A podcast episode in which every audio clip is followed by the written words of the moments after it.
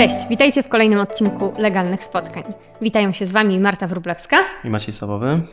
Dzisiaj porozmawiamy o prostej spółce akcyjnej i ten odcinek będzie początkiem całego cyklu o tej nowej w Polsce formie prowadzenia działalności gospodarczej.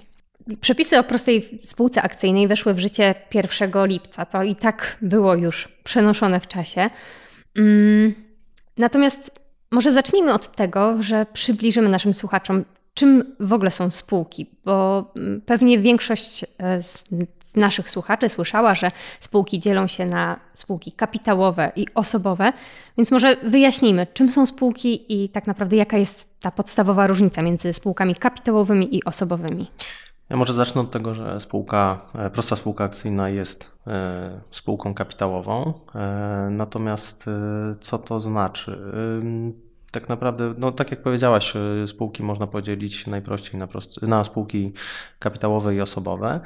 I y, już z nazwy można wywnioskować, y, co tak naprawdę stanowi clue E, problemu albo co, co jest najważniejsze w tych spółkach. Mhm. To znaczy przy spółkach osobowych e, ich fundamentem, filarem ich funkcjonowania są wspólnicy, e, natomiast przy spółkach kapitałowych co do zasady wszystko sprowadza się do tego kapitału, który jest najważniejszą cechą spółek kapitałowych. Mhm.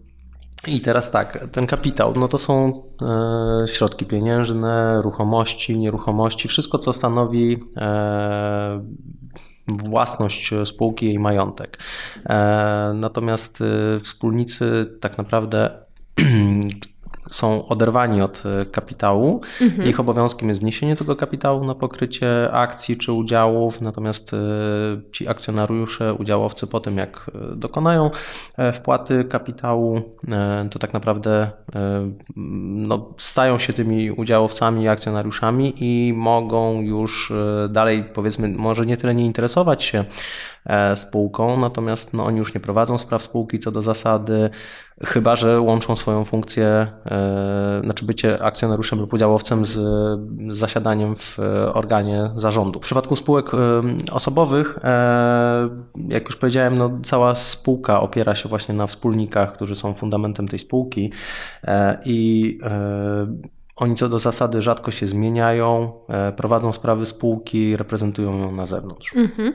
A powiedz jeszcze, w spółce osobowej to muszą być zawsze wspólnikami osoby fizyczne, czy Nie, mogą być też osoby mogą prawne? być osoby prawne. No właśnie. Natomiast właśnie to też, co może oddziela e, spółki kapitałowe od osobowych, no to co do zasady spółki osobowe e, mają obowiązek posiadania więcej niż jednego wspólnika, natomiast mhm. w przypadku spółek kapitałowych jest to zupełnie normalne, że mamy jednego wspólnika jedyny wyjątek nie może być jedynym wspólnikiem inna jednoosobowa spółka, spółka. z ograniczoną odpowiedzialnością.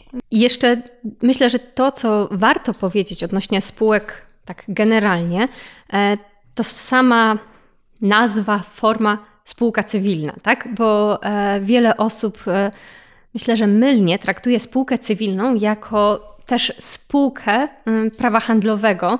Natomiast e, musimy tutaj, powiedzmy, oddzielić to grubą kreską, że spółka cywilna jest po prostu umową zawieraną między wspólnikami i jeżeli podpisujemy umowę ze spółką cywilną, to tak naprawdę podpisujemy umowę ze wspólnikami tej spółki cywilnej i oni zawsze odpowiadają za zobowiązania spółki cywilnej, bo po prostu decydują się na prowadzenie swojej działalności w formie spółki cywilnej, natomiast to oni, te osoby, które wchodzą w skład spółki cywilnej, mm, są mm, jakby podmiotem umowy, tak?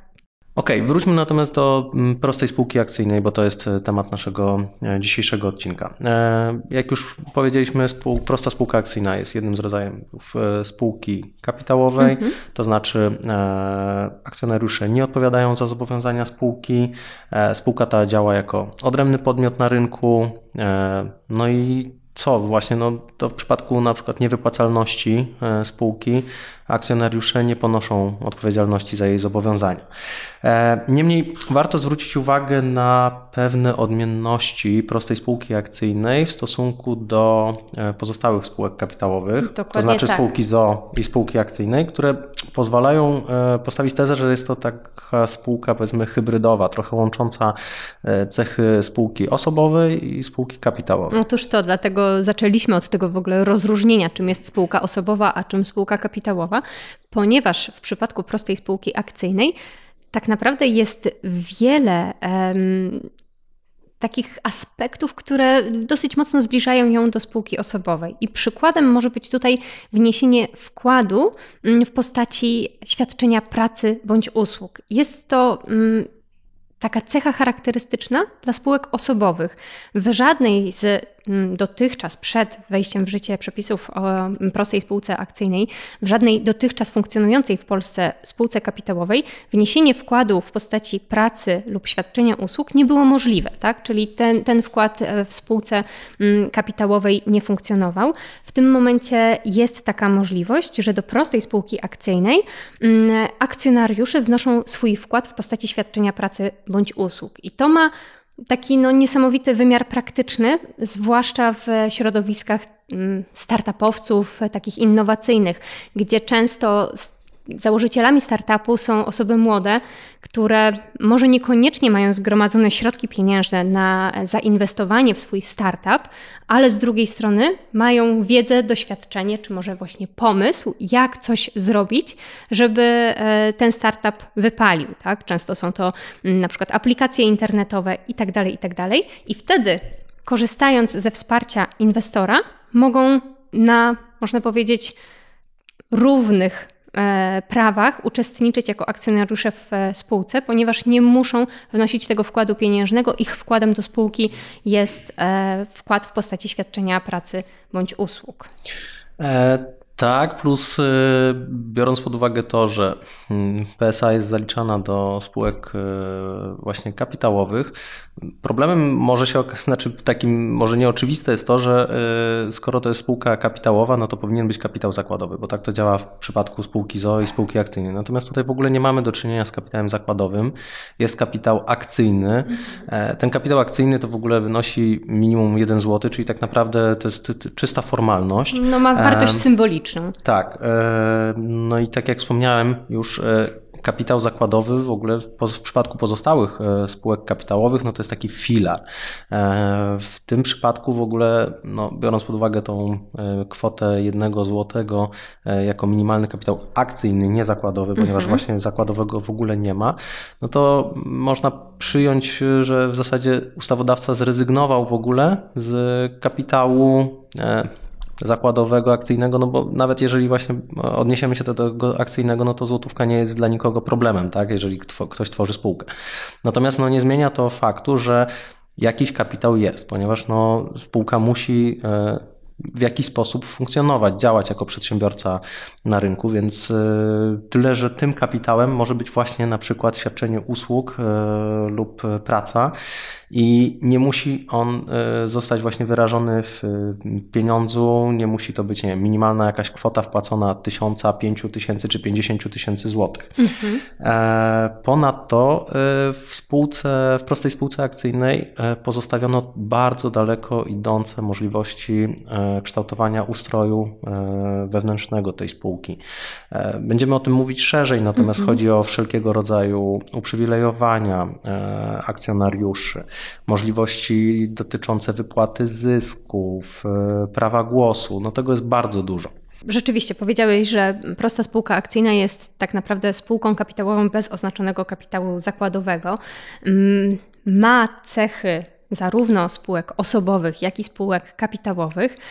I tak naprawdę to jest chyba też coś, co było najbardziej w doktrynie i, i wśród komentatorów judykatury mm, krytykowane, tak? jeśli chodzi o wprowadzenie w ogóle do po, polskiego porządku prawnego spółki mm, w postaci prostej spółki akcyjnej. Krytycy się tutaj odnosili do tego, że tak naprawdę skoro mamy spółki osobowe, mamy spółki kapitałowe, po co wprowadzać jakąś taki twór, hybrydę? Może lepiej skupić się na tym, żeby udoskonalić te już istniejące formy prowadzenia działalności gospodarczej w formie spółki. Mm, I tak naprawdę e, myślę, że takim kluczowym aspektem e, tej krytyki było to, że danie akcjonariuszom tak daleko idących narzędzi do e, uelastycznienia tej formy prowadzonej działalności e, i, i tak daleko idąca swoboda w kształtowaniu struktury wewnętrznej spółki z jednoczesnym ograniczeniem odpowiedzialności, tak? Czyli z jednej strony mamy tę cechę spółek osobowych, że to jakby filarem tych spółek są właśnie te osoby, wspólnicy, a z drugiej strony mają ograniczoną odpowiedzialność. Krytycy podnosili, że tu tak naprawdę jest największe ryzyko dla wierzycieli tej spółki, że to rzeczywiście może się okazać e, no, dosyć mocno ryzykowną formą prowadzenia działalności. Mm, no jednak spółka weszła w życie, prosta spółka akcyjna, te przepisy weszły w życie, obowiązują od 1 lipca i pytanie, jak to będzie wyglądało w praktyce? No, tego jeszcze nie wiemy, natomiast myślę, że warto tutaj e, odnieść się do tego, jak to funkcjonuje w świecie, ponieważ e, tego typu rozwiązania już istnieją, e, zarówno w Europie, jak i w Stanach Zjednoczonych. Przykładowo, w Finlandii od 2006 roku obowiązuje zasada, zgodnie z którą e, udziały w spółce i akcje, e, znaczy udziały w spółce ZO i akcje w spółce akcyjnej, e, co do zasady nie mają wartości nominalnej, czyli właśnie nie odnoszą się do kapitału zakładowego. We Francji od 2009 roku istnieje coś takiego jak uproszczona spółka akcyjna, której kapitał wynosi 1 euro, natomiast w Luksemburgu mamy też coś takiego jak uproszczoną spółkę ZO, gdzie kapitał wynosi od 1 euro do 12 tysięcy euro. E, w przypadku e, Stanów Zjednoczonych funkcjonują hybrydowe spółki, które łączą cechy zarówno spółek osobowych, jak i kapitałowych. To po pierwsze. Mm, natomiast po drugie, i myślę, że to jest tak naprawdę ważniejsze, mm, no, dotychczasowe rozwiązania e, nie dawały tak naprawdę osobom e, posiadającym takie innowacyjne pomysły, nie posiadającym e, realnego kapitału, czy, czy to w środkach pieniężnych, czy w, no, nadających się do aportu, do stworzenia podmiotu, e, który mógłby wejść faktycznie na rynek, rynek szybko rozwijający się, e, w tych branżach szybko rozwijających się, być konkurencyjnym, pozyskiwać inwestorów i jednocześnie zachować e, możliwość udziału w zysku, na przykład na poziomie, który tak naprawdę odpowiada ich pracy, bo to właśnie to świadczenie usług czy pracy E, jest bardzo istotnym elementem. E, poza tym, no jeżeli chodzi o ten kapitał zakładowy, no to to też jest takie mylne, e, w mojej ocenie, no mm, przypisywanie mhm. jemu jakiegoś dużego znaczenia, bo oczywiście, no jeżeli mamy kapitał zakładowy na poziomie miliona złotych, no to, to jest jakaś wartość. Tylko pytanie, jak długo ta wartość się utrzymuje, bo jeżeli e, mamy kapitał zakładowy i on, te środki zostają faktycznie spożytkowane e, na inwestycje w spółce, może się okazać, że ta spółka tak naprawdę nie posiada żadnego majątku po chwili.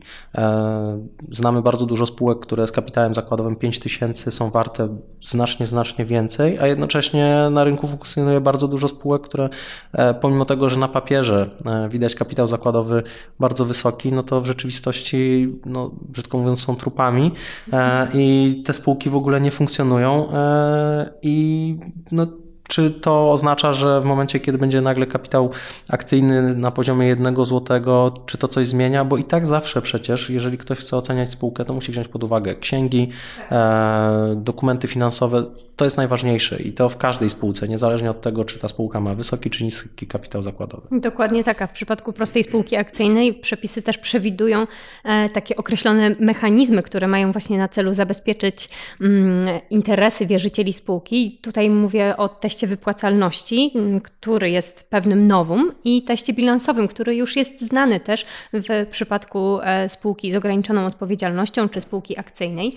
No i skupiając się na przykład na tym teście wypłacalności, to jest e, ciekawe, bo mm, generalnie wypłata z kapitału akcyjnego może nastąpić tylko pod pewnymi warunkami, czyli po pierwsze, ona nie może doprowadzić do zmniejszenia kwoty kapitału poniżej tego jednego złotego, ale umówmy się, no ta złotówka ma mimo wszystko wartość symboliczną. Natomiast drugie zastrzeżenie jest dosyć istotne, że wypłata na rzecz akcjonariuszy nie może doprowadzić do utraty przez spółkę takich normalnych, biznesowych okolicznościach zdolności do wykonywania wymagalnych zobowiązań spółki pieniężnych, które są w terminie 6 e, miesięcy od dnia e, dokonania tej wypłaty. Tak więc tutaj to jest ważne, żeby brać ten test wypłacalności pod uwagę w konkretnych okolicznościach, w których ta spółka się znalazła. Bo wiadomo, spółka, spółce nierówna i to, co powiedziałeś, może być spółka o niewielkim kapitale zakładowym i mieć bardzo dobrą sytuację majątkową, być warta wiele, a może być zupełnie odwrotnie, że na papierze teoretycznie ten kapitał zakładowy jest wywindowany nie wiadomo e, jak wysoko, a, a w praktyce e, spółka e, no po prostu nie ma żadnego majątku i jej działalność stoi w miejscu. Mm, także myślę, że tutaj jest to niezwykle istotne, że jednym z kryteriów do wypłaty kapitału akcyjnego jest właśnie brak utraty przez spółkę zdolności do wykonywania zobowiązań pieniężnych. Mm, to pozwala tak naprawdę na zachowanie przez spółkę płynności finansowej. No a to jest kluczowe, jeśli chodzi o taką bieżącą działalność i możliwość zaspokajania wierzycieli. Tak, no i myślę, że warto jeszcze dodać mm, takie bardzo ciekawe rozwiązanie, e, możliwość skorzystania przez e, spółkę, to znaczy w zasadzie przez osoby ją tworzące, z dwóch rodzajów zarządzania spółką, e, prostą spółką akcyjną. To jest z modelu dualistycznego, który jest znany nam e, e, obecnie, o czym powiem za chwilę, jak i monistycznego. E, model dualistyczny to jest właśnie ten, który mamy dzisiaj obowiązujący w pozostałych spółkach kapitałowych. To jest sytuacja, w której dzieli się kompetencje między zarząd i organ nadzorczy co do zasady Radę Rady Nadzorczą. Tak. Mhm. Natomiast system monistyczny, nieznany dotychczas polskiemu porządkowi prawnemu, on występuje przykładowo w systemach anglosaskich, no to jest Y, system, w którym e, w ramach jednego organu, e, w tym przypadku Rady Dyrektorów, e, są skupione zarówno funkcje zarządcze, jak mhm. i nadzorcze. Na pierwszy rzut oka może to brzmieć, no to jak w ramach właśnie. jednej osoby? No zupełnie nie, bo tak naprawdę mamy tutaj e, między innymi właśnie może powstać taki twór jak Rada Dyrektorów. Mhm. E, no i ta Rada Dyrektorów e, składa się z dyrektorów wykonawczych, Czyli tak naprawdę to jest zarząd tak, i niewykonawczych. To są dyrektorzy, którzy tak naprawdę pełnią tą funkcję zarządczą. Tak. tak. I dyrektorów niewykonawczych, czyli osoby, które są odpowiedzialne za nadzór e, w spółce, kontrolę. E, I e, ci dyrektorzy mogą wchodzić w skład różnych komitetów odpowiadających funkcjonowaniu spółki. Mm, także to założenie pozwala zminimalizować e, wystąpienie konfliktu interesów. No między... właśnie, tak. o tym chciałam wspomnieć, że w sumie to nie musi być wcale takie złe założenie, bo tak naprawdę jeżeli mamy grupę dyrektorów, każdy ma odpowiednio przydzielone e, kompetencje i, i tak naprawdę funkcje, które w tej Radzie Dyrektorów pełni, no to mamy do czynienia z jednym organem, który może na bieżąco niejako wymieniać się informacjami niezbędnymi do takiego najlepszego prowadzenia spraw spółki. Więc to w sumie, zwłaszcza przy takich projektach startupowych, typowo innowacyjnych, myślę, że to może być duży plus. E, dokładnie tak, jest to nowe i ciekawe rozwiązanie. E, czekamy, jak będzie to działać w praktyce. Mhm. Myślę, że ostatnia rzecz, o której warto tak wspomnieć, e, biorąc ogół tych ciekawych, nowych rozwiązań prostej spółki akcyjnej to jest e, e, likwidacja, bo e, kwestia likwidacji została szczegółowo tutaj opisana w przepisach. Nie będziemy wchodzić w to, natomiast jest jedno rozwiązanie, które jest bardzo, bardzo ciekawe i też było nieznane dotychczas polskiemu porządkowi prawnemu. To jest możliwość zlikwidowania mm, spółki w ten sposób, że jeden akcjonariusz przyjmuje cały majątek e, spółki. Mhm. Jest to rozwiązanie bardzo szybkie, e, nowe, e, ciekawe i wydaje się, że często byłoby w stanie rozwiązać problemy wielu spółek, które no, istnieją na rynku, są martwe. Byłoby to znacznie łatwiejsze rozwiązanie, więc tak, bo tylko mnie... jakby, żeby jakby słuchacze mieli porównanie, myślę, że warto wspomnieć, że taka procedura pełnej likwidacji, no to jest y, spokojnie kilka miesięcy. Tak, tak. A no tutaj e, rozwiązanie, w którym jeden akcjonariusz przyjmuje cały majątek spółki, e, prowadzi to dalej. brzmi super. Jest to rzeczywiście bardzo ciekawe rozwiązanie. Mm, super. Myślę, że na tym możemy zakończyć. To taki pierwszy wprowadzający odcinek do naszego cyklu na temat prostej spółki akcyjnej. Podsumuję może tak krótko, tak? Czyli e, generalnie ustaliliśmy, że prosta spółka akcyjna jest spółką kapitałową, jednak ma w sobie wiele cech spółki osobowej i stanowi w związku z tym taką pewną hybrydę. Wprowadza też wiele mm, ciekawych i dotąd nieznanych polskiemu prawu mechanizmów, które e, mogą się sprawdzić zwłaszcza w takiej branży powiedzmy innowacyjnej. Jest to nawet w założeniach spółka dedykowana e, startupowcom, założycielom startupów, mm, tak żeby oni mogli rozwijać te swoje pomysły na biznes w sposób korzystny, mogli korzystać też z na przykład wsparcia inwestora, ale nie byli tą stroną powiedzmy poszkodowaną, dlatego że na przykład nie mają wystarczających e, środków na pokrycie wkładów pieniężnych do spółki, więc wtedy mogą e, pokryć ten wkład wkładem mm, na świadczenie e, pracy bądź usług. Tak?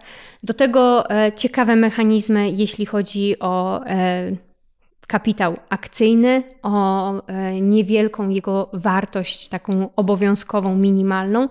I, I tak naprawdę też chyba ważna rzecz, czyli możliwość ograniczenia odpowiedzialności za zobowiązania e, spółki, tak? Czyli tutaj mamy e, tę e, kluczową dla spółek kapitałowych cechę również w PSA przyjętą. Dobra, myślę, że na dzisiaj zakończymy. Bardzo dziękujemy Wam za wysłuchanie tego pierwszego odcinka o prostej spółce akcyjnej. W kolejnym odcinku w sumie zastanowimy się nad tym, dlaczego Prosta spółka akcyjna może być atrakcyjnym rozwiązaniem dla startupów. E, omówimy szczegółowo najważniejsze cechy, które myślę, że mają wpływ na to, żeby te startupy mogły skorzystać z tej formy prowadzenia działalności gospodarczej. Także zachęcamy Was do oglądania i subskrybowania naszego kanału. Pozdrawiam. Do usłyszenia.